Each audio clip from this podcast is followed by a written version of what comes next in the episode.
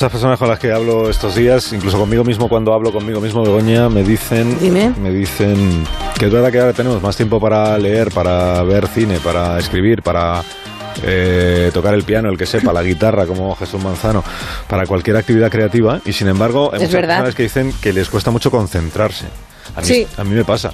Sí, a mí también me ha pasado. Dice, te pones a leer y te cuesta concentrarte en la lectura. Sí, al principio me pasó, ahora ya no. Mm, Acuérdate que tú te pusiste ahí a ver la serie Brigada Central y te costaba,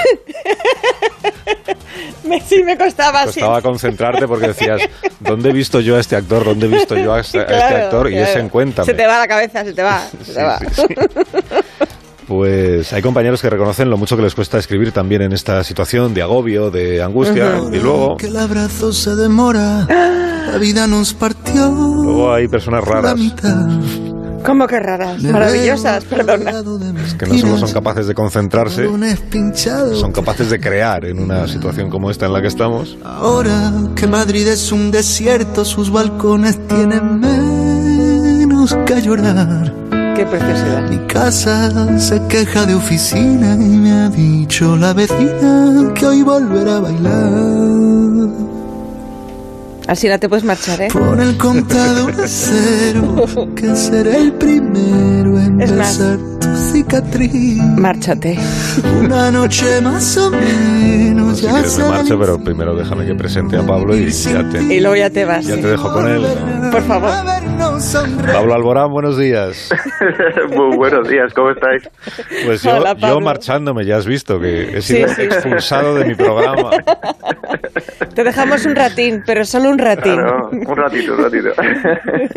Muy buenos días, ¿cómo estáis vosotros por ahí? Pues mira, yo tengo la ventaja, te, Pues voy ya a, te voy a ser sincero, yo tengo la ventaja de que vengo a trabajar todos los días. Hmm. Y, y eso, digamos, que hace que mi vida cotidiana, mi rutina de cada día...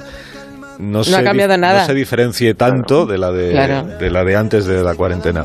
Y por eso soy bastante incapaz de ponerme en vuestra situación. De los que lleváis ahí en casa cuatro semanas y sobre todo de los que sois capaces de aprovechar la situación de cuarentena para escribir una canción, componer una canción, grabar una canción, difundir una canción y animarnos a todos a que contribuyamos escuchándola y disfrutándola a hacer la vida un poco mejor a, a los demás. Bueno, Es- muchas esto es gracias. todo lo que yo tenía que decir, ya me marcho. Muchas ¿Y- y gracias. tú cómo Esto, estás? de todos modos, tampoco, tampoco hubiera sido posible sin, sin el equipo, aunque lo hemos hecho toda a distancia, pero solo no se puede hacer nada en esta vida. Pues estoy bien, estoy contento, estoy emocionado con este lanzamiento porque puedo aportar mi granito de arena y, y bueno, yo creo que el encierro nos mantiene a todos en cierto modo alertas, despiertos y yo soy muy inquieto y, y he necesitado primero escribir esta canción y luego tenía también la, la suerte de poder tener un equipo que me ayudara pues a organizarlo todo para donarla, ¿no? Adelante, Begoña, con la... No, sí, a donarla a quién, perdona, Pablo, es que me he quedado nubilada, nubilada. que donarla a quién, Pablo, a Unicef, ¿no? la voy a donar a UNICEF y sí, Bien, bien. yo mm, siempre he tenido em, confianza en ellos, hemos, hemos colaborado muchas veces y, y, bueno, tiene una grandísima experiencia en gestión de emergencias sanitarias en el mundo y, y esta situación yo creo que es la única manera de, de pararla es de manera global, así que mm, pues eh, me- creo que eran, eran buenos aliados en esto. Sí, sí. Voy a, voy a contar a los oyentes que si yo me pongo a escuchar esta canción en el Spotify, por ejemplo, pues ya estoy Exacto. colaborando con Ayudando, claro. la causa. Exacto, todos los derechos de autor y los eh, royalties míos como artista y los de la compañía se han, se han cedido, así que eh, maravilloso, tanto en YouTube, en Spotify, en todas las plataformas digitales, eh, todo irá destinado a ellos, a, a material sanitario, kits, guantes, eh, mascarillas y herramientas para familias también y educadores que, que desde eh, sus trabajos y sus, desde las distancias tienen que pues instruir también en cierto modo a los niños a entender esta situación, familias que no tienen recursos, en fin, es bastante amplio. Qué importante eso lo de las tabletas. Fíjate, hace un, Hace yo creo tres semanas hablamos con la ministra Isabel Cela, he vuelto a hablar con ella esta mañana, y hablaba justo de esto, de, de, las familias que no tienen, no solo que no tienen ordenador y que por tanto los chavales tienen mu mucha dificultad para lo de la cosa telemática, sino incluso familias que solo tienen un ordenador y que si por ejemplo son tres críos que tienen que hacer los deberes y además sí. la madre que teletrabaja y además el padre imposible. que busca recetas de cocina, pues la pelea es por quién se hace con el ordenador un rato. Y, de hecho, efectivamente, ayer estuvimos hablando de eso, porque no sé cómo ha quedado al final, eh, cómo van a resultar los exámenes finales y tal, pero eh, es lo que tú dices, que hay familias que para estudiar incluso, pues a lo mejor solo hay un ordenador y hay tres niños y no tienen las misma, la misma igualdad que una familia que a lo mejor tenga tres ordenadores. O el padre necesita, la madre necesita el ordenador para trabajar. ¿Sabes? Todo eso hay que tenerlo en cuenta y, es una situación, wow, súper excepcional, ¿no? Sí, es todo muy complicado. ¿Y, ¿Y tú qué es lo que más echas de menos de cuando no teníamos cuarentena y no nos había pasado todo esto? Yo los conciertos. ¿Ah, eh, yo he tenido suerte porque justo acabé la gira antes de esto, pero tuve que cancelar un concierto que para mí era muy importante, que también era benéfico, era para el CNI o para el cáncer. Pero es lo que más miedo tengo de echar de menos, ¿sabes? Porque creo que es lo último que se va a retomar.